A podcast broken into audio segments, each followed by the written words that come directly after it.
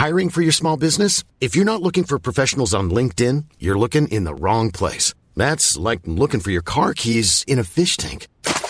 LinkedIn helps you hire professionals you can't find anywhere else, even those who aren't actively searching for a new job but might be open to the perfect role. In a given month, over 70% of LinkedIn users don't even visit other leading job sites. So start looking in the right place. With LinkedIn, you can hire professionals like a professional. Post your free job on linkedin.com slash people today. Hey, I'm Ryan Reynolds. Recently, I asked Mint Mobile's legal team if big wireless companies are allowed to raise prices due to inflation. They said yes. And then when I asked if raising prices technically violates those onerous two-year contracts, they said, what the f*** are you talking about, you insane Hollywood ass?" So to recap, we're cutting the price of Mint Unlimited from $30 a month to just $15 a month. Give it a try at mintmobile.com slash switch. $45 upfront for three months plus taxes and fees. Promoting for new customers for limited time. Unlimited more than 40 gigabytes per month. Slows. Full terms at mintmobile.com. Planning for your next trip? Elevate your travel style with Quince. Quince has all the jet setting essentials you'll want for your next getaway, like European linen, premium luggage options, buttery soft Italian leather bags, and so much more. And is all priced at 50 to 80% less than similar brands. Plus, Quince only works with factories that use safe and ethical manufacturing practices. Pack your bags with high-quality essentials you'll be wearing for vacations to come with Quince. Go to quince.com slash pack for free shipping and 365-day returns. Finlands sak är vår, ekade i slagorden när Sovjet anföll broderfolket Finland 1939. Svenska staten förhöll sig ju ganska neutral, men en frivilligkår på över 8000 ställde upp för att hjälpa grannen i öster. Eh, ett år senare så anfölls nästa granne och broderfolk.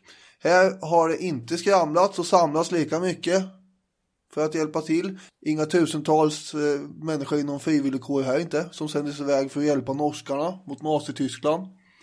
Det är förstås sant, men det är bara en del av sanningen. I jämförelse med entusiasmen för att hjälpa Finland så var det lite mindre slå-på-tumman-stämning till förmån för norskarna. Men det betyder inte att det inte fanns ett ovärderligt stöd. Det var norskarna som uthärdade den här ockupationen och det var de som brann för den kommande befrielsen. Men utan ett fritt Sverige att bland annat gömma sig i och där man kunde inhämta både informellt stöd och finanser och information så hade ju tiderna varit riktigt svarta för den norska motståndsrörelsen Jämmefronten. Eh, idag handlar historiepodden om de norsk-svenska samarbeten som fanns under tyskarnas ockupation av Norge mellan 1941 och 45. Nu kör vi!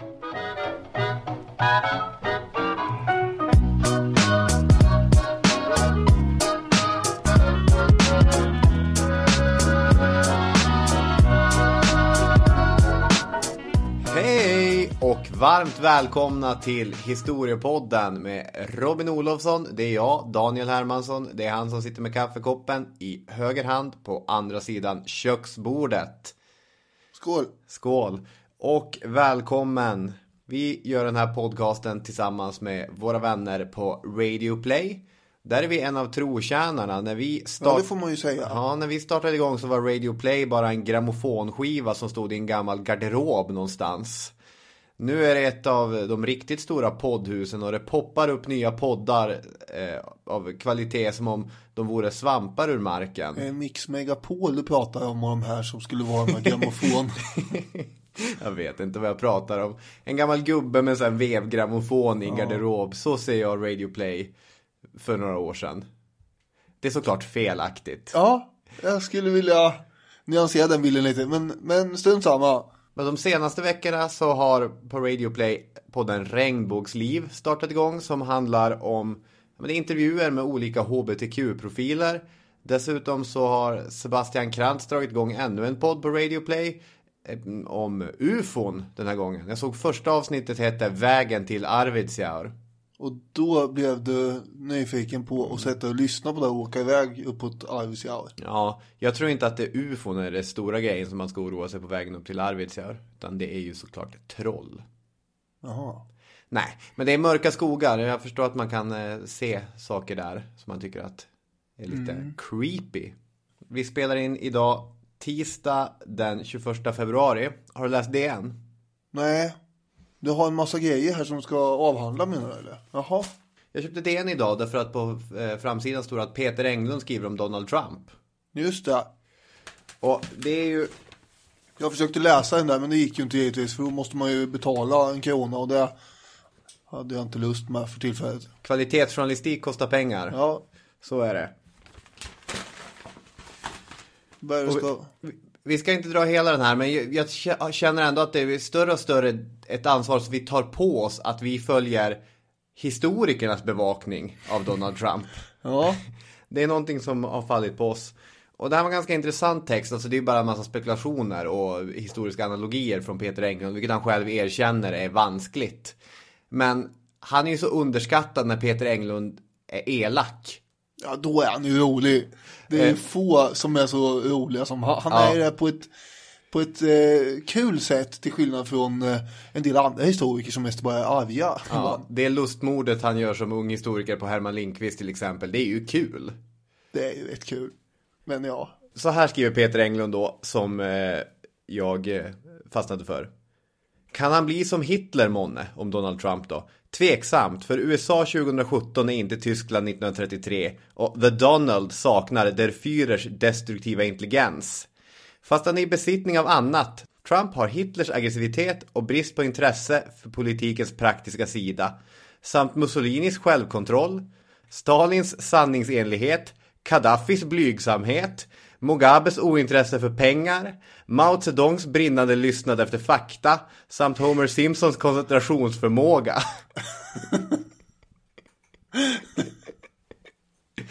det var, ja, det var mycket på en gång där. Det är tacksamt att dröja vid den nya presidentens lyten. Eh, och så pratar han om att man, man ska inte bara fastna på hånen. Ingen vet hur det kommer sluta mer än att det kommer gå illa, slår han fast. Det var en intressant text. Jag tycker att är ni intresserade av Ja. historia och Det var ju bra att du har köpt den här, nu kan jag ju läsa den sen. ja, lämna papperstidningen här. Så jobbar jag. Det finns ett avsnitt av How I Met Your Mother. Har du sett den serien? Ja, jag är inte Ja. lika road av den Nej, som du det är. är en väldigt bra serie. Då är en av tjejerna där som heter Robin, hon är med i eh, tv, eh, för hon jobbar som tv-reporter. Och så intervjuar hon folk. Mhm. Och så s- då kan hon säga um, um, och varje gång hon säger det, då, då kör de så här shot-race. Ja. Och då kommer jag att tänka på dig. För eh, nu i veckan så är du med i eh, God kväll igen. Ja. Och eh, det vore kul att plantera in några grejer som, som du ska säga. Våga, det skulle jag undra du vågar. Det vore jättekul, det ser väldigt frågande ut här. Men tänk, då är det bara lyssnarna som vet om det. Och, och så ska vi se om du vågar. Vad skulle det vara för ja, saker då? Vad skulle det vara? Vad ska vi prata om? Jag ska prata om futuristerna. De Mm. italienska härliga konstnärerna. Men om du, om du någon gång då under eh, den här tiden när vi pratar kunde, för Marinetti hade ju mustasch. Om du skulle ta och referera till din egen mustasch eh, och jämföra på något sätt. Ja, ja absolut. Ja, då, då, då är det en blinkning åt alla lyssnare att nu kom den här. Eller så skulle du kunna ha, ha något visst ord som du säger flera gånger. Ja, men det kommer jag inte klara av. Det vore det inte. Nej, men det, det handlar inte om att våga. Det handlar om att när kameran är igång så har man ju konstant panik. Och liksom, vad, vad sa jag efter? Liksom allt, det mesta bra om Karin Ersdotter jag tänkt prata om, det, det missade jag ju. Men om du säger ordet konstatera tre gånger eller fyra gånger. Nej, men det blir ju för upprepande. Jag kan Det ta är det som är mustasch. kul, det är då vi får shotta. Jag kan ta, det är ju on, onsdag eftermiddag, ska inte shottas. Ja, det. Eh, mustaschgrejen tar vi. Då får du göra det två gånger. Nej, nej. En gång. Men du, alla skulle bli så glada om du gjorde det två gånger. Lys, eh, kolla på mig igår kväll, onsdag första mars, så får ni se då.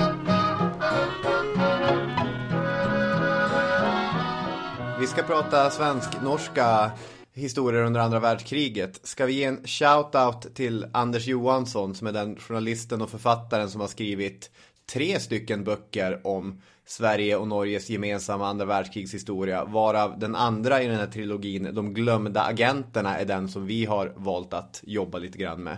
Den har vi jobbat rätt mycket med. Ja, han ska ha en eh, stor shoutout här. För att det är mycket fakta som kommer därifrån bland annat. Ja, precis. Han har hittat, eh, letat reda på några berättelser. Alltså man får följa lite olika personer och så. Det är några sådana spår som vi ska Vi plocka tar upp. väl eh, två var ungefär då. Men först lite bakgrund. Ja, jag har också lite bakgrund, så kör du, sen kör jag. Tyskarna hade ju varit oroliga för att britterna skulle ockupera norra Sverige och Norge. Och Förevändningen för britterna skulle då ha varit att eh, ta sig till Finland där finnarna var indragna i sitt eh, krig mot Sovjet. Ja. Så skulle man hjälpa finnarna eh, och så. Men vad egentligen förmodligen hade tänkt göra då enligt eh, den radiotrafik som tyskarna snappade upp. Det var ju helt enkelt eh, ockupera Luleå, Kiruna och Gällivare. De allierade. Säkra Malmen eller? Ja just det, det är järnmalmstrafiken det handlar om från Kiruna till Narvik. Och den ville ju britterna stoppa leverans, den leveransvägen eh, till Tyskland då. Och tyskarna ville i sin tur säkra den. Och då blev ju en ockupation av Norge eh, väldigt viktig. Eh, att genomdriva tyckte tyskarna. Och att eh, säkra de norska hamnarna ansågs nödvändigt. För om britterna hade lagt vantarna på det då skulle det bli en farlig blockad kunde uppstå och sådär. Det är ju en lång strategisk kust mot Nordsjön som Norge besitter. Ja, isfria hamnar ut mot Nordsjön. Så 1940, den 9 april, så kapitulerar ju Danmark nästan omgående. Norskt motstånd pågår i ett par månader. Och eh, den norska regeringen flyr till London där de kommer befinna sig i exil. Och därifrån så styr de en ganska omfattande byråkrati med bas i Sverige. Och eh, det är allt från utrustning och träning av trupper till att hjälpa norska flyktingar då. Ett 20-tal kontor finns ju i Stockholm som, eh, som har hand om civila och militära verksamheter. Nästan som en stat i staten här. Ja. Sverige var ju neutralt eh, och att delta i norsk motståndsrörelse var ju en olaglig verksamhet. Men det fanns ju ett par till hundra svenskar som aktivt deltog på den norska sidan redan innan 1943 då det började svänga över och då blir det allt mer vanligt ju. Precis. Anders Johansson använder ju mycket för att beskriva svensk neutralitetspolitik begreppet neutral på den vinnande sidan eller på den segrande sidan. Mm, Det var någon som hade sagt det till honom, eh, någon britt. Ja, Och då hade han väl tagit illa vid sig, men han använde ju det då och då här. Eh, Det kom ju mellan 50 och 80 000 norskar som flyktingar till Sverige. Och eh, antal norskar i Sverige som hade en uppgift inom militär verksamhet räknas ju till en bit över 20 000. Och då har vi lite olika organisationer. Jämmefronten, eller begrepp kanske snarare. nej. För Jämmefronten är ju ett samlingsbegrepp på hela motståndsrörelsen och består egentligen av många olika separata grupper. Vi har en norsk general som heter Otto Ruge som eh, när eh, tyskarna har genomdrivit sin ockupation vägrar och eh, går med på att eh, lägga ner vapnen helt enkelt. Då blir han internerad och kastad i fängelse. Men han lyckas smuggla ut en fullmakt till eh, några höga norska officerare och eh, den fullmakten kommer då bli grunden för den organisation som kallas för Milorg som blir den militära grenen av den norska motståndsrörelsen.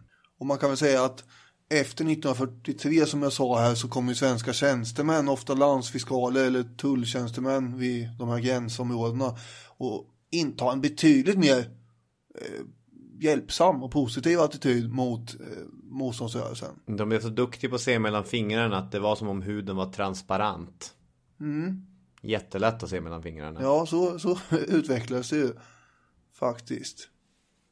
Sverige blev ett väldigt viktigt transitland för Jämmefronten. Exilregeringen i London skickar ju miljontals kronor till eh, sin delegation i Stockholm och därifrån och vidare till motståndsrörelsen.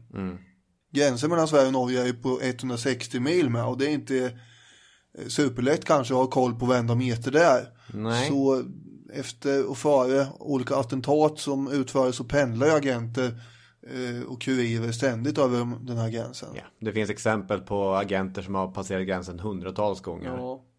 Så det fanns luckor eh, i tyskarnas eh, bevakning om man säger så. Och från svensk sida så var den ju eh, som sagt inte benhård alltid. nej. Svensk-norska relationer kring andra världskriget är ju men en stingslig fråga. Alltså överlag har Norge ett bagage från kriget att bära som Sverige på många sätt har sluppit. Det har kommit en rad uppmärksammade böcker om eh, Norge under andra världskriget. 2014 så blev det en kulturdebatt kring Marte Michelet som skrev Det största brottet om den norska medverkan till förintelsen. Under den här eh, perioden som ockupationen innebär så var det över 40 procent av Norges judar som skeppades till koncentrationsläger och, och alltså över 40 procent av Norges judar försvann. Och i den boken så gick de till hård kritik mot exilregeringen och, och, och kungen och som annars hade lyfts fram som symboler för frihetskampen. Att det var inte bara Quislings national samling, de här äh, marionettregeringen som hade Hitlers stöd eh, som hade betett sig illa utan överhuvudtaget så fanns det ett mörkt arv att bära på. Och en annan bok som har hittat in i den svenska debatten Dels så hörde jag eh, Sveriges Radios Norgekorre Jens Möller prata om den men det var även Ola Söderholm som tog upp den i Lilla Drevet. Det var Eirik Veums bok Det svenske sviket en bok som lyfter fram dels ja, men alltså alla de här grejerna som från norsk sida ses som det stora svenska sveket mm. under andra världskriget. Trupptransporterna på svensk järnväg både till och från Norge och hur svenska gränskontroller, hur hård de hade varit mot norska motståndsmän och i princip överlämnat dem till ja men regerings eller quislingtrogna trupper vid gränsen med, enligt, enligt VM rakt in i SS händer. Eh, och allt det här är sant, som du sa i inledningen, men det finns en annan berättelse också. Och det är ju lite grann det som vi, vi ska lyfta fram. Man ska ju göra skillnad på, på stat och människor och man kanske ska få en liten insikt i hur svenska staten resonerade också kring mm. det här. En intressant grej som VM tar upp annars är att hur sur man från svenskt håll var över Norge Eftersom Norge 1905 hade brytit sig loss från personalunionen. Fortfarande? Ja, att det ska ha legat kvar lite grann och pyrt. Det var ju bara mindre än 40 år sedan när det här hände. Var man verkligen sur över det fortfarande så att det spelar någon roll här tror jag. Jag vet inte, jag har inte läst VMs bok. Jag har bara eh, följt med i debatten kring den lite grann.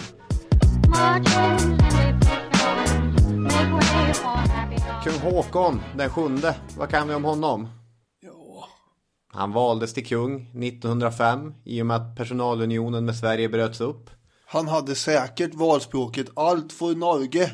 Ja, det är en bra gissning. Jag kan inte säga varken starkt ja eller nej på det. För den infon sitter jag inte inne på. När han var... När han det blev... jag. Så att, Jaha. Ja. Okej. Okay. När han blev kung var han 33 år gammal. När kriget bröt ut hade han blivit 68 år gammal. Håkon vägrar ju abdikera utan han tar istället sitt pick och pack och beger sig till Storbritannien. Det har du redan berättat. Och jag har redan berättat att han blir en symbol för det norska motståndet. För att sen i juni 1945 få komma tillbaka till Norge under stort pompa och ståt. En riktigt triumf, triumfant återkomst till hemlandet. Men april 1940, det är avgörande dagar i Norden under andra världskriget. Och Norden var överhuvudtaget ganska dåligt förberedda för nazisternas attack. Alf W Johansson skriver i sin bok Per Albin och kriget om dagarna före den tyska invasionen av Norge då, som han resonerar kring det hela i alla fall, de nordiska ländernas bristande mobilisering var helt obegripligt låg. Johansson använde ordet, det är obegripligt dålig. Men vår beredskap är god. ja, Den är god. Den är god. I Per Albins dagbok finns några små anteckningar som vittnar att han är lite orolig. Men samtidigt så låter han demobiliseringen av trupperna som legat inne på grund av kriget i Finland fortgå. Alltså uppskattningsvis är det 100 000 svenska man som eh, demobiliseras dagarna före tyskarna attackerar Norge. Det är väldigt dålig timing. ja, det är, det är dålig timing. Försvarsminister Per Edvin Sköld eh, kallar dagen innan invasionen ryktena från Tyskland citat säkerligen överdrivna. Ja, ja. Den enda som faktiskt propagerade hårt för mobilisering det var ÖB. Men det ligger ju i, det är väl yrkesbeskrivningen för en ÖB. Ja, alltid vilja ha folk eh, taggade till tänderna och så många som möjligt. Ja, precis. Alf Johansson försöker förklara det här med att det berodde på en övertro till den brittiska flottan att tyskarna inte skulle våga eh, ge sig på Norge för man så lätt skulle bli isolerade. Och dessutom en underskattning av de nazistiska officerarnas våghalsighet. Man blir lite tagen på sängen helt plötsligt. Och det blir man i Norge också. Men kung Håkon, han hinner fly. Och den här flykten har blivit något av en klassisk episod i den norsk-svenska berättelsen. Och Johansson, Anders Johansson den här gången, skriver om den. Och när jag googlade runt hittade jag en Expressen-artikel för uh, några år sedan som hette Norges kung kunde aldrig förlåta Sverige. Nej, nej. Dramatiskt. Vad finns det att förlåta?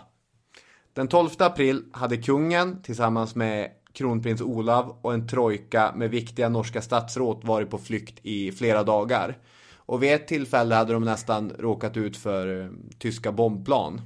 Nu är de framme vid Lillebro Drevsjö som ligger bara några kilometer från nordvästra Dalarna, nästan inne på svensk mark. Och kungen, han är 68 år gammal. Han är trött. Det är ändå förlåtligt när man är 68 år också.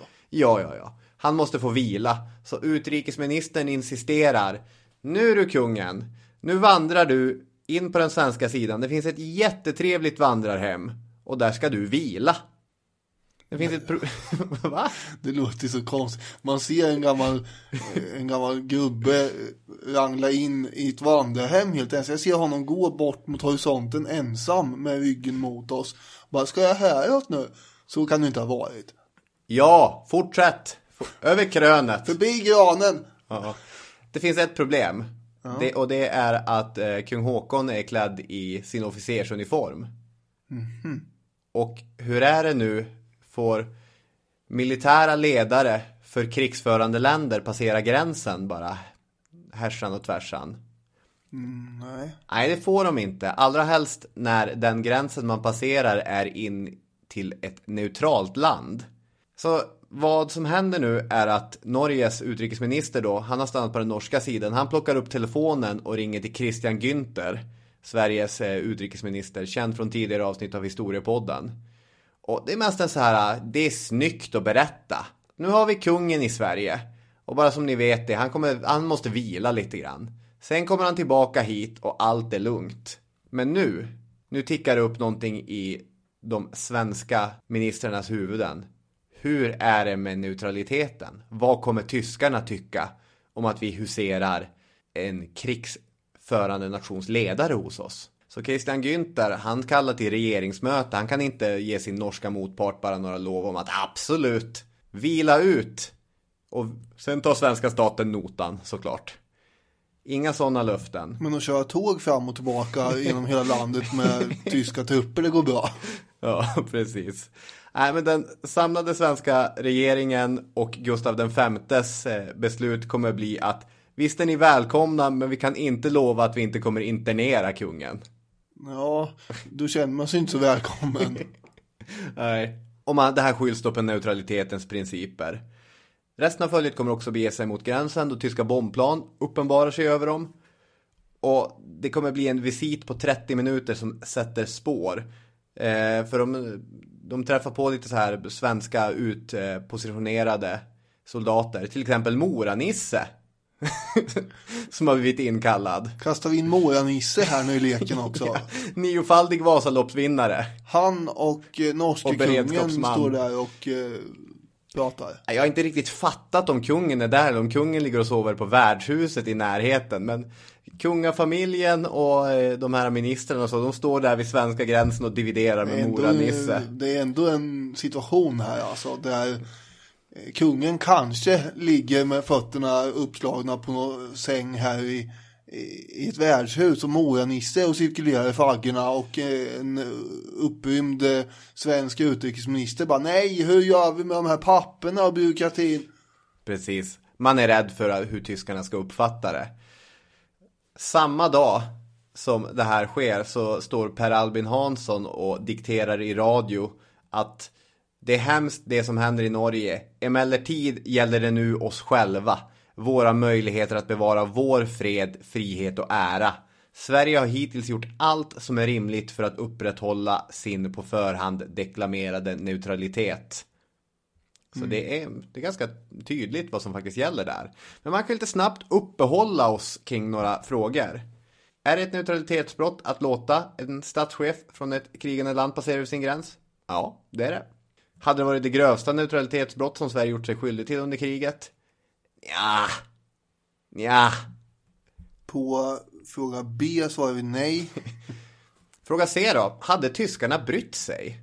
På fråga C svarar vi också nej. Ja, för det är det som till exempel Anders Johansson resonerar kring. Antagligen inte. Han menar till och med att Günthers hårdföra attityd mot den norska exilregeringen fick skadlig åverkan på hur resten av svenska tjänstemän såg på, på norska tjänstemän. Citat. Om Sveriges regering kunde bemöta självaste kung Hakon ogästvänligt, ja nesligt till och med, med paragrafrytteri, var det då inte nödvändigt att bemöta hans undersåtar respektfullt och välvilligt? Som en fråga där. Så att det blir en liten diplomatisk kris där. Kungen letar sig över på norska sidan och de fortsätter fly undan tyskarna och till sist så kommer han och tar ett skepp mot Storbritannien. Det är den 7 juni som Hakon lämnar Tromsö med riktning mot Storbritannien. Dagen efter skickades från svenska UD till alla våra landsfiskaler, de här de är lite överklagare och lite poliser och allt i allo, de här landsfiskalerna. Det känns ju som eh, ett, ett vad ska säga, en titel som fanns på Mojan-Hisses tid. Ja, det är, ja, verkligen. Jo, och det gjorde det också, bevisligen. Ja. Eh, ja, men det är lite... Även Åsa-Nisses tid. Ja, precis. I det här utskicket så sattes reglerna. Nu gäller inreseförbud. Man kan ge 14 dagars nödfallsvisering till civila och flyktingar, särskilt kvinnor, barn och åldringar, vilket kommer missgynna unga män, alltså ganska kraftigt faktiskt. Men eh, där i början, de två första veckorna, där var det ganska lösa boliner, vilka som passerade gränsen och inte. Sen fick man bättre ordning på det.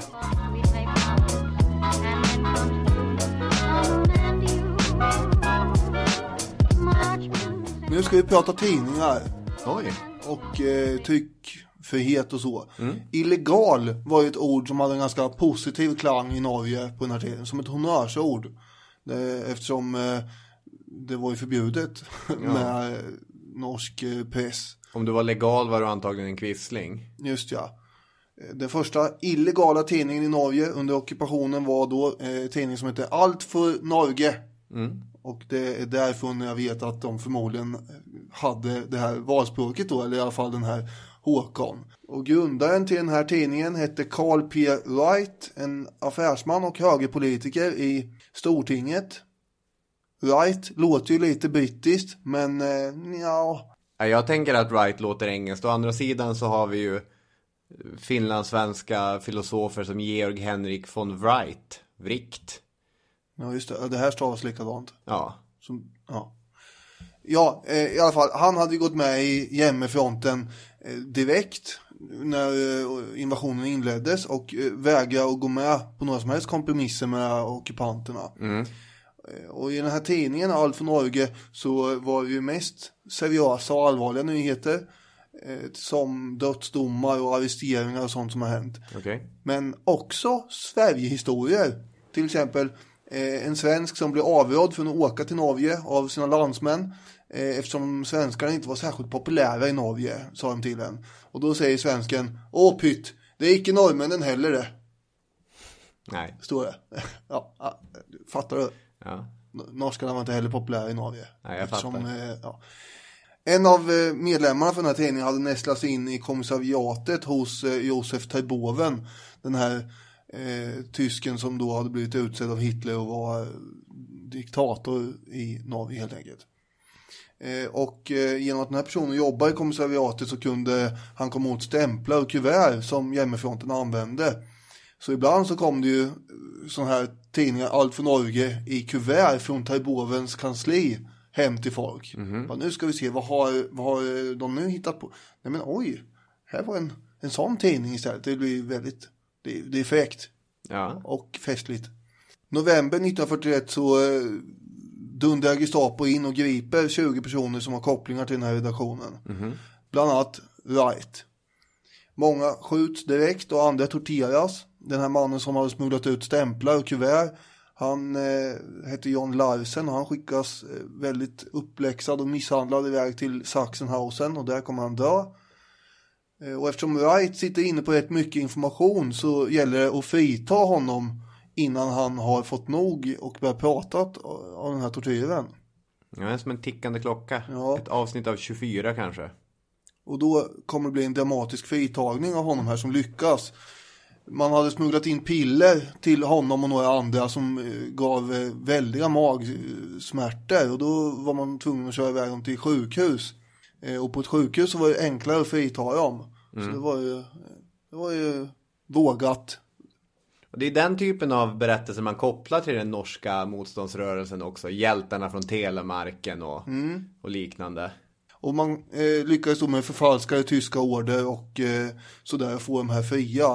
Eh, två av dem som fritog, fritog eh, Wright och de andra blev eh, skjutna visserligen senare. Men ändå.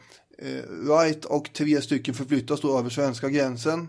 Och operationen kommer att kallas för Ullevålskuppen och den blir väldigt flitigt omskriven i andra illegala tidningar. Bara, Åh, det här gjorde de minsann och, och så här gick det till. Och, Eh, och eh, det kanske blivit lite väl mytologiserat.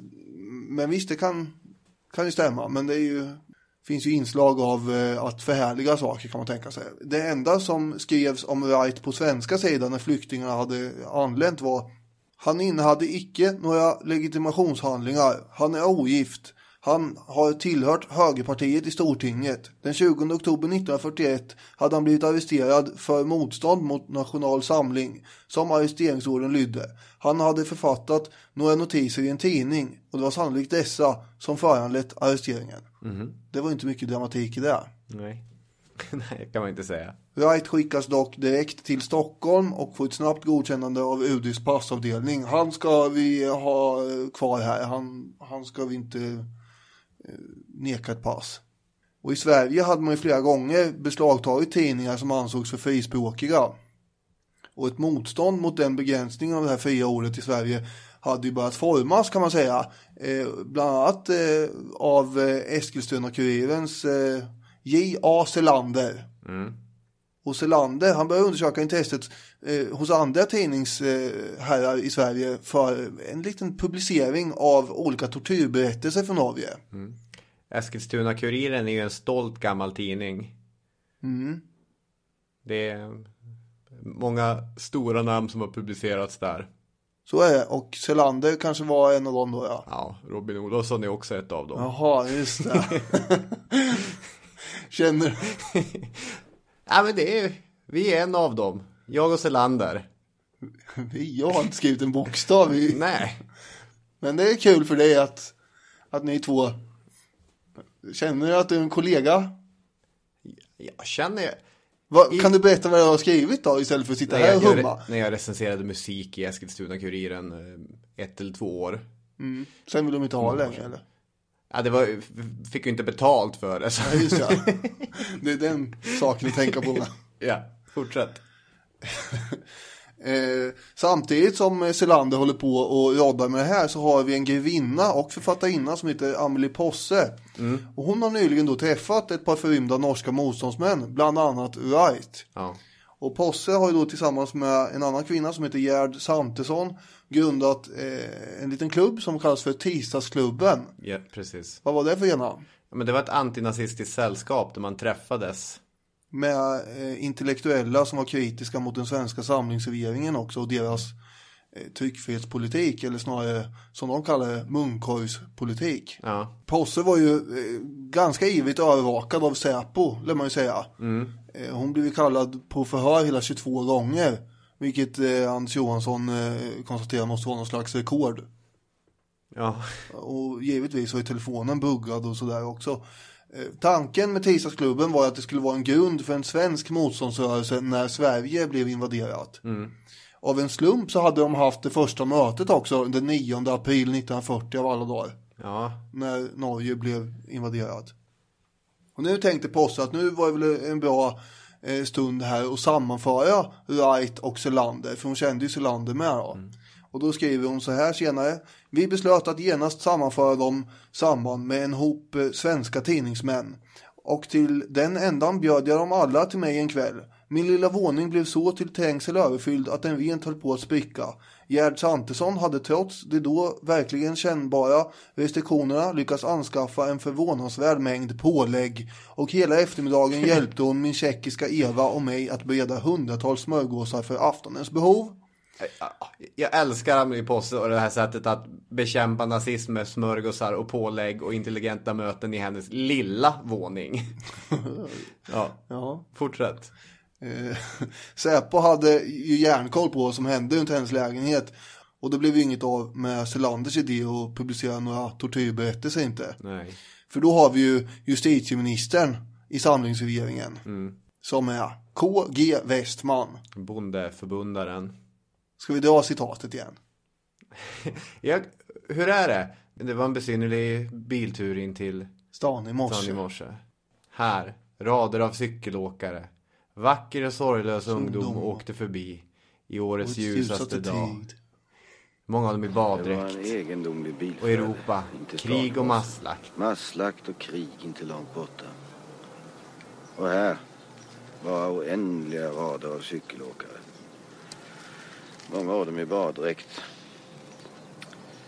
Vacker och sorglös ungdom åkte förbi i årets ljusaste tid. Ja, jag vet inte hur många gånger vi har dragit det här nu. Men Jag, jag tror inte det blev helt rätt den där gången, men det är Allan Svenssons klassiska, superklassiska. den är ju så klassisk. Alltså vi snackar Pacino i Gudfadern klassisk. Ja. Och eh, det är ju ett idylliskt uttalande. Men KG Westman eh, i verkligheten. eh, han såg till att beslagta eh, hela sven- eh, 17 svenska tidningar. Ja. Eh, och sa att eh, om det här hade publicerats så kunde det ha haft skadliga återverkningar på de förbindelser utåt som det är ett svenskt intresse att upprätthålla. ja. Och då menar jag förstås Tyskland. Hur skulle de ha reagerat på de här tortyrberättelserna? Selander skrev nästa dag i Eskilstuna-Kuriren att det hade ju inte varit tendentiöst på något annat sätt än att man hade strukit de värsta detaljerna i de här tortyrberättelserna. Så man hade besparat läsarna saker och ting istället. Okej. Sen har vi Gerd Svantesson då, som också var en av de här grundarna. Och hon kallas för Mosse. Hon hade ett stort kontaktnät i både hjemmefronten och eh, den så kallade utefronten som norskan i Sverige kallas.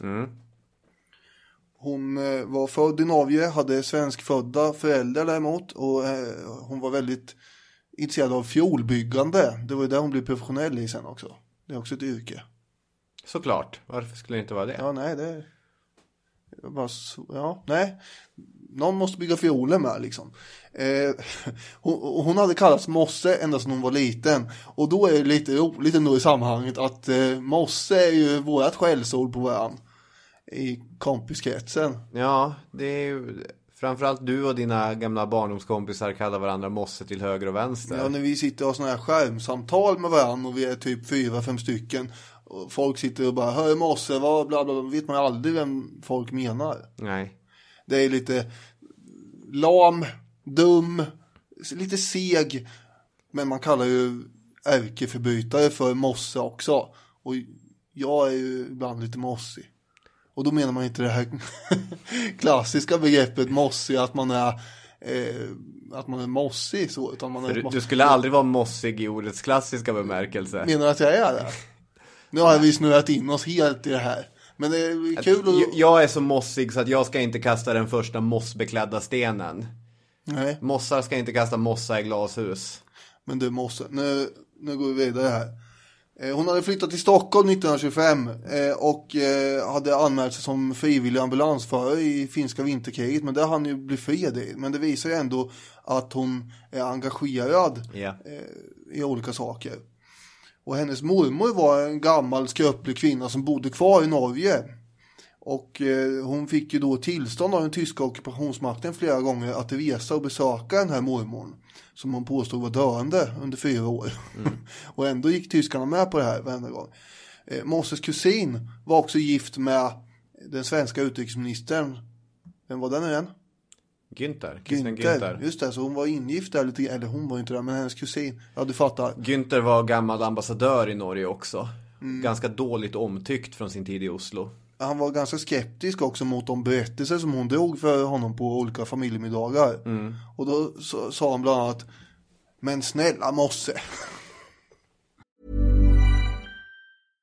How would you like to look five years younger? In a clinical study, people that had volume added with Juvederm Voluma XC in the cheeks perceived themselves as looking five years younger at six months after treatment. Look younger, feel like you. Add volume for lift and contour in the cheeks with Juvederm Voluma XC. Reverse signs of aging by adding volume to smooth laugh lines with Juvederm Volure XC. For important safety information and to find a licensed specialist, visit juvederm.com. That's J U V E D E R M.com. Not for people with severe allergic reactions, allergies to lidocaine, or the proteins used in Juvederm. Common side effects include injection site redness, swelling, pain, tenderness, firmness, lumps, bumps, bruising, discoloration, or itching. There's a risk of unintentional injection into a blood vessel, which can cause vision abnormalities, blindness, stroke, temporary scabs, or scarring. Talk to a licensed specialist to find out if it's right for you.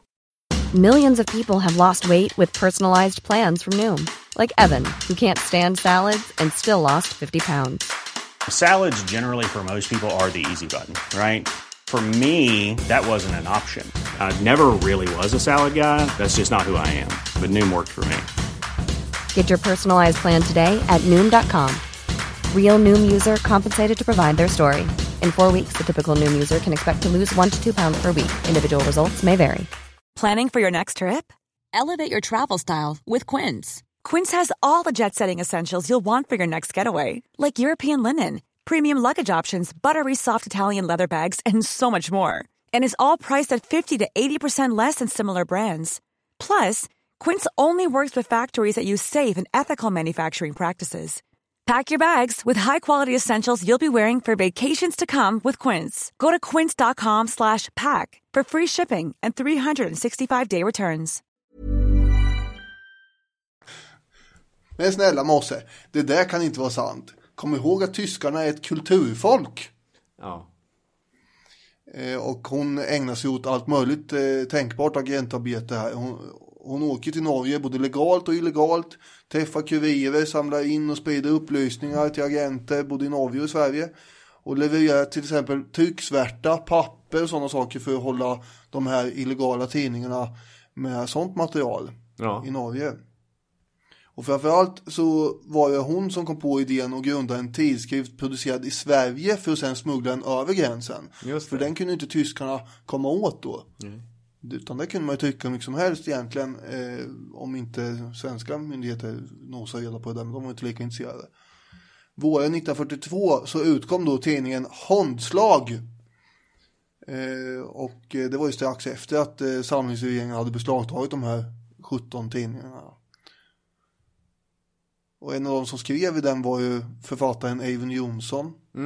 Även Willy Brandt skrev. Ja, Eivind Johnson, blivande nobelpristagare. På ytan så var ju tidningen till för distribution bland norskar i Sverige, vilket också var många, men majoriteten av läsarna fanns ju i Norge då smugglade man ju dit den på massa olika, sinnrika och påhittiga sätt. Man tryckte den på väldigt, väldigt tunt papper och i fickformat och sådär. Och Jämmefrontens agenter i norska postverket, de bad ju till slut om att få en, kan vi inte få en ännu lite mindre? Eh, Så liten att den går in i ett kuvert. Bara, jo, ja, men det ordnar vi.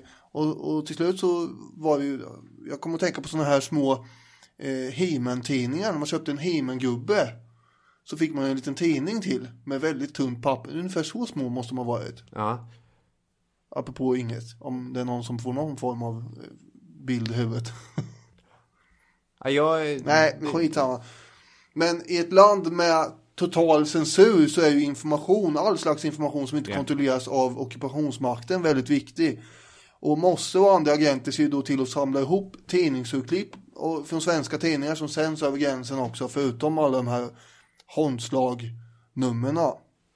För det är klart, det är inte lika dramatiskt att få tidningar eller trycksvärta över gränsen som att spränga tyska fabriker för tungt vatten. Nej, Men det är ju lika viktigt. ja, informationen är ju väldigt viktig. Eh, en av eh, de här smugglarna som distribuerade tidningen var också en tysk överstelöjtnant som hette, hette Theodor Stelzer. Mm. Eh, Och han eh, kunde ju göra det här på grund av den här otroligt hatade permittenttrafiken. Just det. Så gjorde han en tjänsteresa till Stockholm och sådär. Han var med i motståndsrörelsen mot eh, Hitler, den tyska motståndsrörelsen. Och eh, greps ju 1944 man förstås. Och dömdes till döden. Men då ryckte Jakob Wallenberg in och snackade honom eh, till livet. Så det fanns alla möjliga typer av människor med i det här smugglandet. Men det är 4000 norskar som grips till slut för kopplingar till den här underjordiska tidningsverksamheten. Ett hundratal av dem dör åtminstone i koncentrationsläger och så. Gerd själv dör den 31 oktober 1943. Eh, några dagar efter sin 40-årsdag. Orsaken verkar vara lite oklar tycker jag. Eh, jag hittar inget, men eh, överansträngning kan man spekulera i. Eller jag göra. Jag vet inte vad det var faktiskt. Okej. Men det, det var naturliga skäl? Hon blev inte förgiftad eller något sånt där? Nej, jag vet som sagt inte, men det har inte framkommit något sånt, utan vad jag har sett. Okej. Tyskarna insåg ju omfattningen av eh, den här distributionen och den här tidningsverksamheten. 20 000 människor var inblandade i, i det här, eh, hävdas det. Så 1944 så har man ju ganska stora razzior mot olika sådana här tidningsproduktionsställen i Norge. Och då finns det ju nästan inga kvar till slut. Och då blir ju Holmslag som produceras i Sverige ännu viktigare. Apropå hur viktigt eh, det kunde upplevas att få information från fritt håll. Eh, så drar vi ett citat här från en av Gerds kontakter i Norge som heter Hans Luin. Som har skrivit Ofta var utklippen både två och tre eh, ucker gamla för det kom fram till mottagaren, men bara den som själv har öppnat en eh, slick packe med aviseringsklipp och känt den yvande glädjen vid att ha en slick rikedom för fria aviser för en säg, kan förstå vad det betyder för den illegala avisredaktionen. Ja, det är ju, min norska är under all kritik. Jag, jag tänkte säga det, Och, det och vi har ju norskar som lyssnar så det är väl bara hata på här. på, på det. Vet, våra norm, norska Jag kan- lyssnare hatar ju inte. Och jag tänker att eh, tur att alla svenskar sett skam så att nu förstår de även din brutna norska innan och utan till. Tränger du påse? Serr? Du påse? Där jag har ju kompisar som eh, jobbar på butiker i Norge och då får de alltid säga Tränger du påse? Det kan jag säga i alla fall.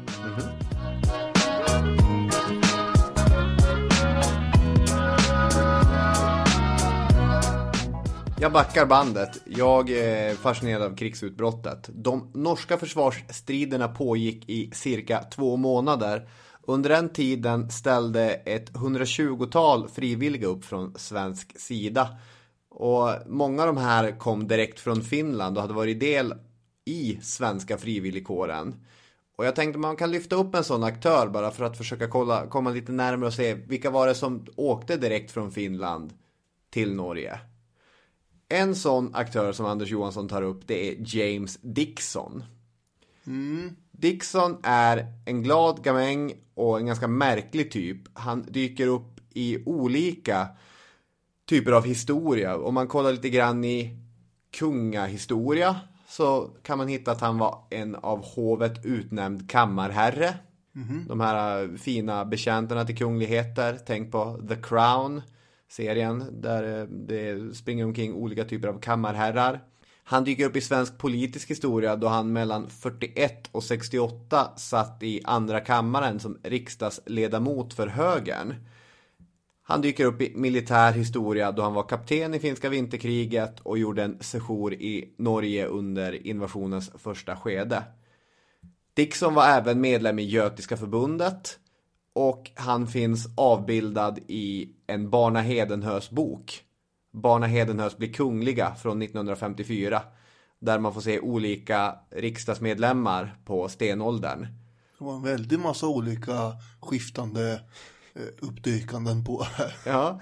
Eh, Dixon eh, i Barna Hedenhös i Bertil Almqvist-versionen har en massa ormar runt omkring sig. Och eh, jag måste ge cred till bloggen Krafsklotter som har researchat varför har han ormar runt omkring. Så det var tydligen att för att han tog med sig en orm in i riksdagen en gång för att göra en poäng när han tog i ta stod i talarstolen. Jaha, ja. Ah, ja. Dix... Det är ju en, en poäng. Jag är inte för att jag vet vad det var han gjorde för poäng. Men det är en effektfull grej. Ja. Tänk dig någon idag sliter fram en orm och står och viftar med. Ja, ja det är, jag blir intresserad av att veta mer. Det skulle bli som ett lämmeltåg ut mot dörrarna. Som var 41 år gammal när nyheten slog ner den 9 april om eh, den tyska invasionen av Norge. Han var en av 423 svenskar som satt på tåget hem från Finland efter finska vinterkriget. Men han är särdeles intressant eftersom han var en ivrig dagboksskrivare. Och ett sätt att bli en del av historien är ju inte bara att göra fantastiska saker eller att bli avbildad i Barna Hedenhös böcker utan det är ju bara att skriva mycket dagbok. Då kan man ju också liksom leta sig in i historiens sidor. Han har först berättat att de har gjort två stycken stopp, bland annat i Ånge. Och där han eh, berömte för vad god mat de får på alla stoppen. Mm -hmm. Sen nås de då av kommunikén. I Norge har tyska trupper besatt Narvik, Bergen, efter strid, lägger han till, med flera kustplatser. Norska regeringen hade fått samma ultimatum som Danmark, men vägrat. Regeringen har flyttat till Hammar. Allmän mobilisering har proklamerats i Norge och civilbefolkningen i Oslo har anmodats lämna staden. Svenska regeringen har ej utfärdat någon kommuniké. Detta var vad de 423 återvändande frivilliga fingo höra på perrongen i Ånge. En del bravorop hördes då det meddelades att norska regeringen vägrat gå med på de tyska kraven. Solen skiner och det är vår i luften. Och det är en intressant bild. De står där på perrongen i Ånge. Och Europa, masslakt och död. ja. Nej men med det här att eh, norrmännen har inte gått med på det. Hurra! Och när han anländer till Stockholm, det första han gör är egentligen två grejer. Dels så börjar han eh, tjata på sin fru Vanja om att det är väldigt viktigt att just han åker. Jag vet att jag har varit borta i Finland och äntligen är hemma. Men, men... jag måste åka. Du förstår säkert Vanja, du vet hur det är. Men dessutom så springer han omkring bland sina olika kontakter för att se om det är någon frivillig aktion på G i Norge. Och det är lite oklart vad han får för svar här. Han pratar med olika och, och, ja, kanske, vi får se. Men han har inte riktigt tålamod att vänta. Han skriver också i dagboken om just frun. Vanja vidhåller att det är dumt att jag reser. Men jag gör det ändå. Dels är den uppgiften just nu världens viktigaste. Och dels skulle jag alltid sedan gå och skämmas för varje norrmän jag möter. Om jag ej åtminstone hjälpt något. Låt vara att norrmännen får skylla sig själva efter sin nedrustning att det ej går så bra för dem. Men det är ändå ganska, på ett, eller det är ju fint det här att leva som man lär att han tyckte, i och med att han var medlem, styrelsemedlem till och med i Svenska frivilligkåren och han ansåg sig ha svurit att i ord och handling verka för Nordens självständighet så var det hans, hans plikt att ställa upp för sina norska grannar. Det är ju fint. Ja. Sessionen i Norge blir inte lyckad. Han ser i sina ögon flyende norska officerare som, alltså de, de backade bakåt för att undvika nazisterna. Och i en stor aktion som han är inblandad i, då han, återigen det här ur hans perspektiv, han är duktig på att lyfta fram sin egen roll i saker. Eh, har försökt eh, propsa igenom att de ska spränga en bro för att hindra nazisternas framfart. Och norrmännen, nej men ska vi verkligen spränga bron? Och han, ja det måste vi. Och då får han man och dynamit och lastbilar för att göra det där. Och åker och minerar hela bron. Och just när han är till att spränga den, då ringer telefonen. Och då, har han, då är det, får han veta från norsk sida, bron ska stå kvar. Mm -hmm. Så när han åker tillbaka så är han ganska moloken och nedslagen över hur det egentligen gick. Och två månader senare så eh, är ju Norge besegrat. Det var tusentals som åkte till Finland frivilliga. Men det fanns också människor som tyckte det var helt naturligt att åka och hjälpa norrmännen med.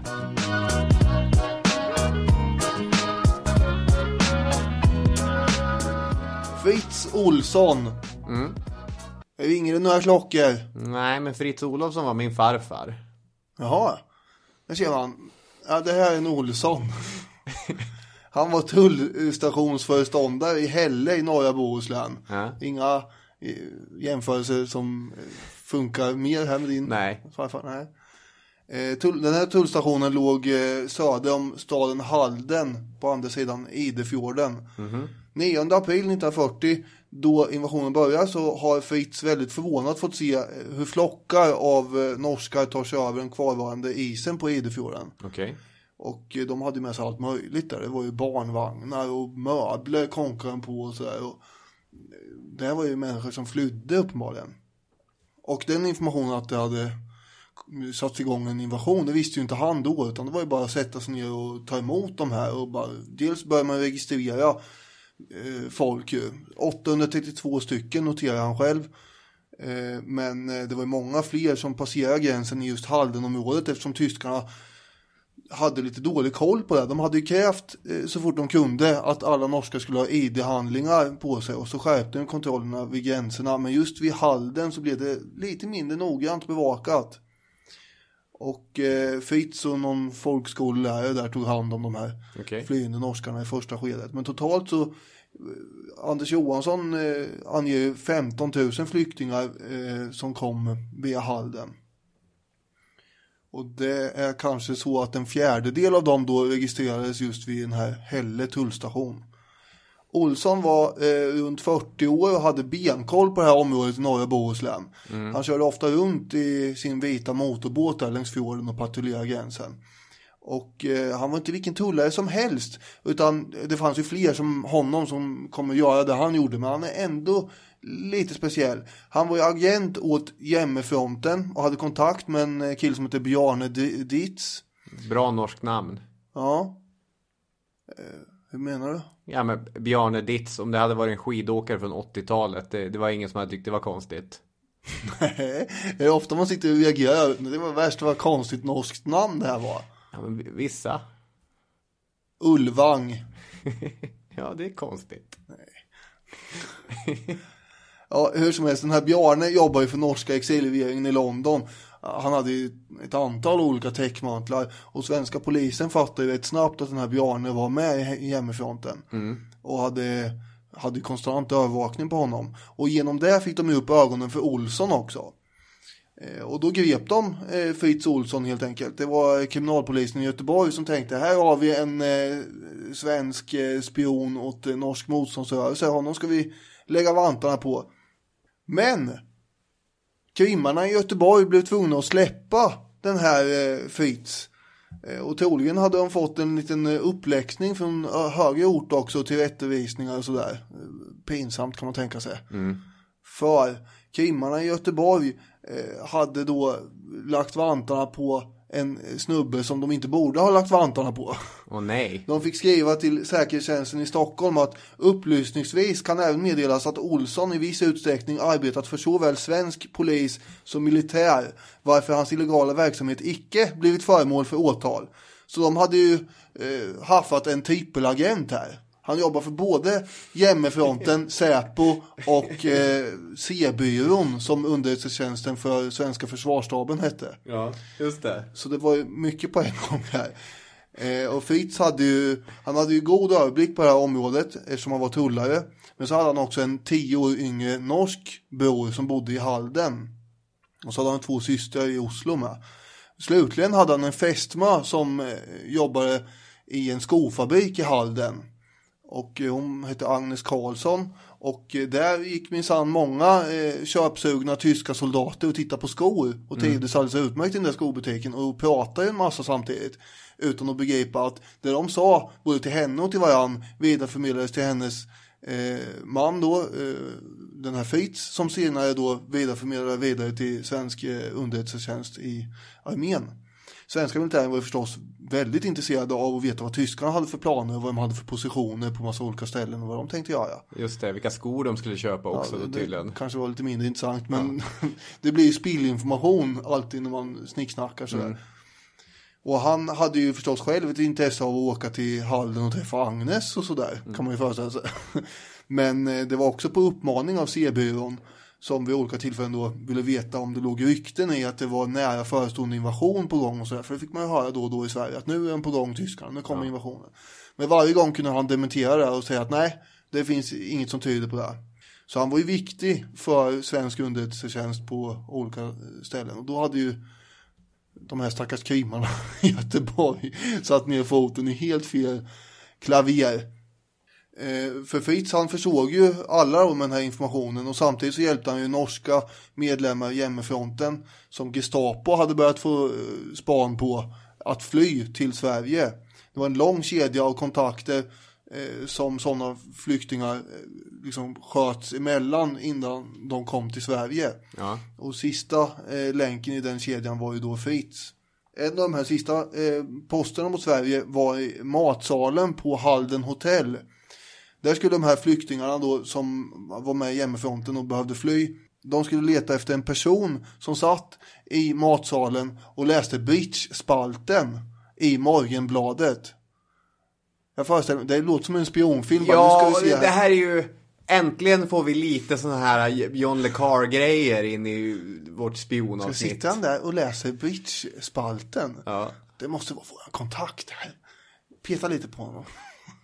Då ska man komma fram och säga något kodord också egentligen. Ja, ja de hade massa kodord. Det var en, en vedhandlare i Oslo när de pratade i telefon. Så hade han alltså olika typer av ved som han sa i telefonen. Eh, nu ska vi skeppa över det här. Och det skulle då föreställa om det var en, en manlig flykting, en kv- kvinnlig flykting. Eller om det var barn med. Olika högar av ved och vilken typ av trä det var. Sådär.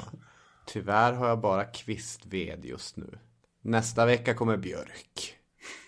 Efter det ska vi börja elda med gran och tall. Ja. Ja. ja, men det var ungefär så alltså. Ja, jag, jag bara spelar upp för mitt inre barn hur det såg ut.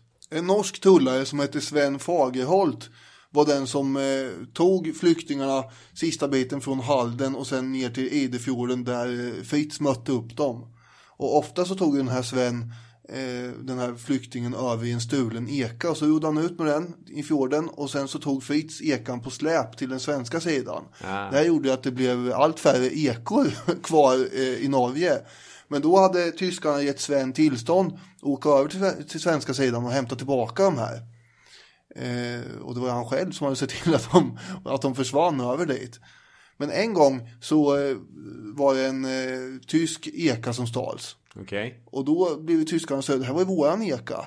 Och så åkte de över till svenska sidan och skulle hämta tillbaka den här. Men då dök det upp en eh, svensk patrullbåt och slet upp sina vapen så här mot tyskarna. App, app, app, det där är våran eka, den låter ni vara. Och, och tyskarna bara, jaha, jaha ja. Så var ju de tvungna att åka tillbaka med svansen mellan benen och prata med den här Sven då. Kan du åka över och hämta ekan? Och, och sådär. Wehrmacht måste ringa hem till Hitler och berätta att nu, nu fallerar allt här. Nu har vi tappat bort en eka. Ja, det är lite, lite, vad ska man säga, buskis över det här kanske. Men, eh, men ändå. Ja. Jämmefronten hade ju aldrig något emot att eh, Fritz också var svensk agent. De visste ju om det. Men för norskarnas del så låg det i deras intresse att svenska militären också eh, fick alla möjliga underrättelser från Norge. Och därför så gjorde det ingenting att eh, Fritz också visade upp norsk kurirpost för svensk militär. Nej, just det. Men efter det här gripandet från de här eh, krimmarna i Göteborg så blev det omöjligt att använda Fritz eh, på, eh, inom den närmsta tiden i alla fall. Så då skickade man iväg honom så långt ifrån den norska gränsen man kunde och då hamnade man i Karlshamn i Blekinge. Det är ungefär så långt ifrån den norska gränsen man kan komma i Sverige. Och där fick han sitta och trycka eh, och jobba med tullbestyr i Karlshamn istället och det var inte alls lika dramatiskt i åtta månader. Ja, just det. Eh, Det finns ju en eh, snubbe som heter Knut Bonks Haukelid och det kanske någon eh, reagerar över. Det var ju en av de som var med i, i den här operationen du pratade om innan, de här hjältarna från Telemarken. Och han behövde ju fly till Sverige 1941 och då blev han uppmött på den svenska sidan. Eh, och eh, Johansson förmodar att det var Fritz som mötte honom då. Och då kan vi läsa ett citat ifrån vad eh, Haukelid har sagt. Tulltjänstemannen visade sig vara en ovanligt hygglig karl. Det enda vi hade att förtulla var en flaska brännvin och den delade vi med honom till tack för att han bjöd oss på skinka och ägg. Tidigt på morgonen ringde han upp eh, stadspolisen i Strömstad och meddelade att han hade två av det vanliga slaget där. I Strömstad fick vi tillbringa ett par dagar i fängelse innan vi fördes till Göteborg. I Göteborg eh, fick vi ett fint mottagande. Av en eller annan orsak fick vi stanna på stadspolisens kontor som en sorts fångar medan vi väntade på att en svensk officer skulle komma från Stockholm och fråga ut oss om gränsbefästningar. Polisen i Göteborg gjorde allt den kunde för oss. Vi fick eh, inte lov att gå ut ensamma, men bara vi hade civilklädda konstaplar i sällskap fick vi besöka kaféer och restauranger flera gånger om dagen. De köpte det bästa de kunde hitta på åt oss, bara för att vi var norrmän. Så blev vi alltså förhörda av den svenska officeren och uppehållet i Göteborg var slut. Så det var ju gemytligt i alla fall. Mm. Det var rätt många tulltjänstemän som var inblandade och hjälpte i hemmafronten. Ja, det var ju det. Och det är därför jag sa i början att han var inte helt unik. Nej. Men han var lite unik. Ja, och det, det är ju, han är ju det mest intressanta fallet. Och kan dels vara en, en egen unik berättelse som trippelagent men också stå som en representant för eh, hans skrå. Ja. Vad det rullar och går. Ja, det kanske är en förenkling som blir, blir värre än Herman Lindqvist, men, men, men det... men det finns i alla fall kopplingar. Skål! Vad det rullar Det var det om de norsk-svenska episoderna. Det var ju totalkross eh, när vi senast spelade Historiska hatten. Våra lyssnare tyckte med dunder och brak att Robespierre, honom ska vi ha lös på gatorna. Ja, så blev det. Hur som helst så har vi ett nytt fall. Och den här gången kan eh, jag då som är åklagare och ska åtala Deng Xiaoping kamma hem hela, hela eh, vad ska man säga, rättegångsspelet. Ja, några kanske tycker det är konstigt att vi tar först till sju, men då vill jag bara säga att sju är ett magiskt nummer. Sju dvärgar, sju dagar i veckan. Sju sjösjuka sjömän på ett sjunkande skepp i Shanghai. Och på tal om Shanghai. Ja, just det. Det här är snyggt. Um... Jag går och hämtar schackklockan.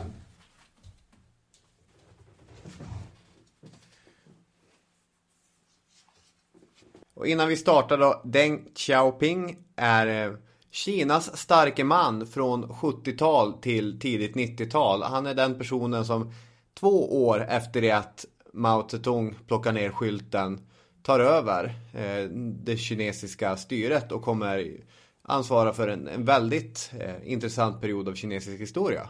mm, Det där var en hyfsat objektiv beskrivning. ja, det får man ju säga. Vill åklagare eller försvarsadvokat börja? Börja du. Deng Xiaoping är Kinas store moderniserare. Det Kina vi har idag skulle vi inte haft utom, utan honom. Som han själv har sagt, det spelar ingen roll vilken färg katten har, bara den fångar möss. Det har ju blivit en sorts slagord för hans syn på det kommunistiska och marknadsekonomiska systemet. Han är Kinas stora reformatör.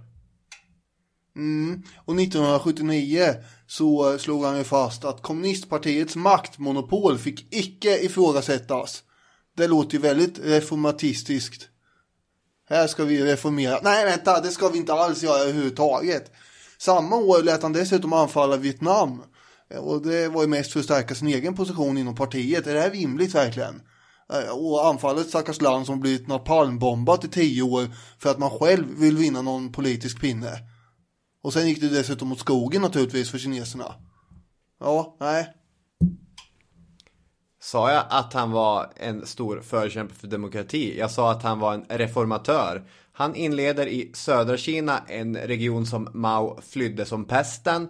På behörigt avstånd från huvudstaden, experimentet med ekonomiska frizoner. Det är därifrån liberaliseringen sprids. Han avkollektiviserar jordbruket, han står för den ekonomiska decentraliseringen, han öppnar Kina för omvärlden, sluter kontakter med gamla ärkefiender som Japan, låter utländska företag verka inom Kina, dessutom rensar han de egna leden från gamla ledare. Han vill ha in nytt tänkande så att de som kommer ta över efter honom ska vara framtidens män för Kina. Det är reformer ändå.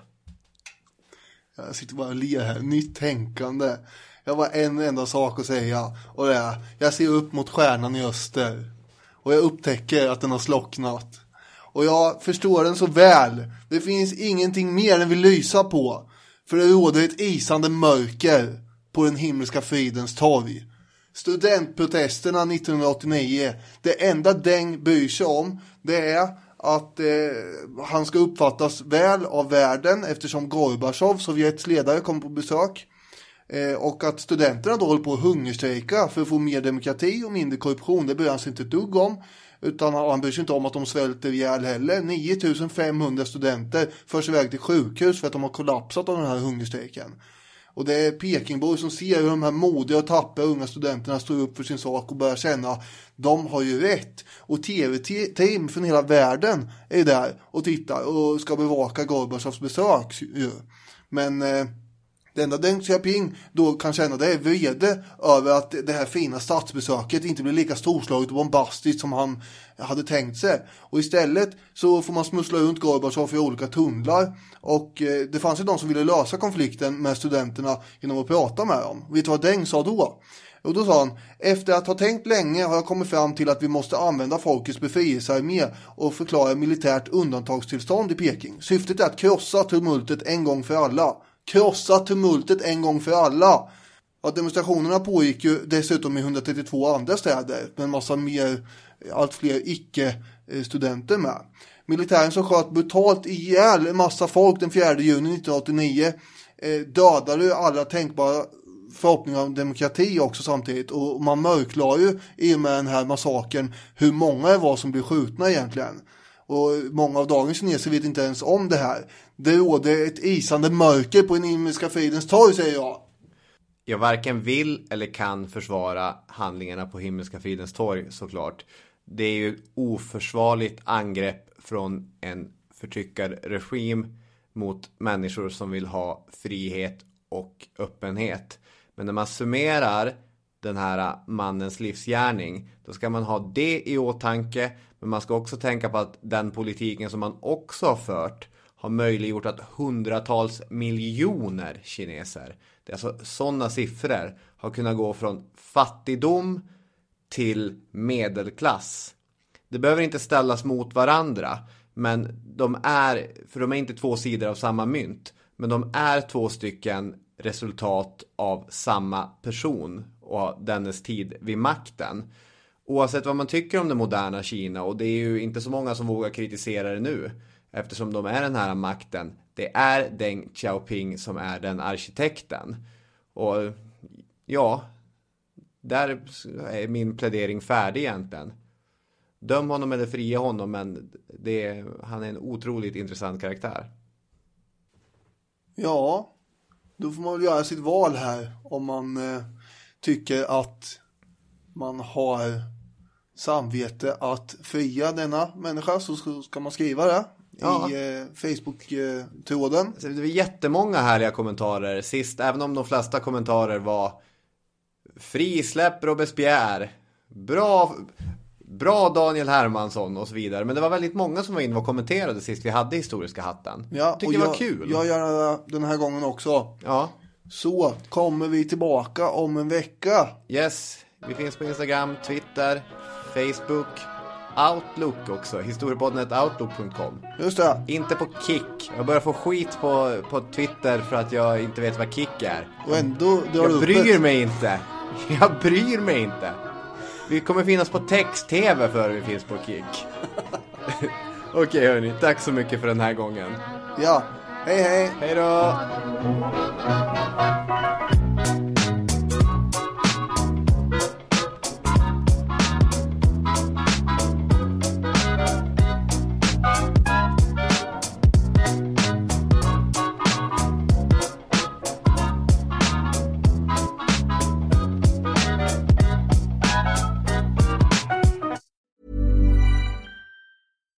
Hi, I'm Daniel, founder of Pretty Litter. Cats and cat owners deserve better than any old-fashioned litter. That's why I teamed up with scientists and veterinarians to create Pretty Litter.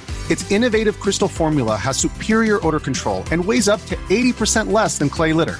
Pretty Litter even monitors health by changing colors to help detect early signs of potential illness. It's the world's smartest kitty litter. Go to prettylitter.com and use code ACAST for 20% off your first order and a free cat toy. Terms and conditions apply. See site for details. Planning for your next trip? Elevate your travel style with Quince. Quince has all the jet setting essentials you'll want for your next getaway, like European linen, premium luggage options, buttery soft Italian leather bags, and so much more. And is all priced at 50 to 80% less than similar brands. Plus, Quince only works with factories that use safe and ethical manufacturing practices. Pack your bags with high-quality essentials you'll be wearing for vacations to come with Quince. Go to quince.com slash pack for free shipping and 365-day returns. Even when we're on a budget, we still deserve nice things. Quince is a place to scoop up stunning high-end goods for 50 to 80% less than similar brands. They have buttery soft cashmere sweaters starting at $50, luxurious Italian leather bags, and so much more. Plus, Quince only works with factories that use safe, ethical, and responsible manufacturing. Get the high-end goods you'll love without the high price tag with Quince. Go to quince.com slash style for free shipping and 365-day returns.